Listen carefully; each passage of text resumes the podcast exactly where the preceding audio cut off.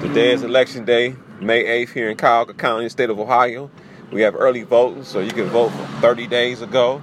And right now in our state, in our county, is only 15% turnout. And I clearly don't understand. It's a nice sunny day, no poll tax, no literacy tests. Nice sunny day. It's right now it's 68 degrees in downtown Cleveland. And right now it's only a 15% turnout. 8% in the city. Quite don't understand. It doesn't take that long to go vote.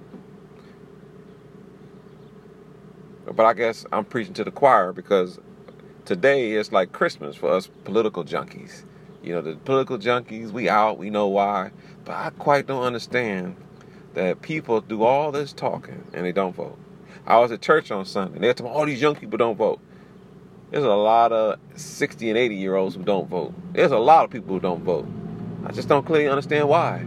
Why is it that a person will not go out and cast their vote? I don't care who you vote for. Just go out and vote. Polls are still open here in Cleveland, Ohio, Cuyahoga County until 7:30.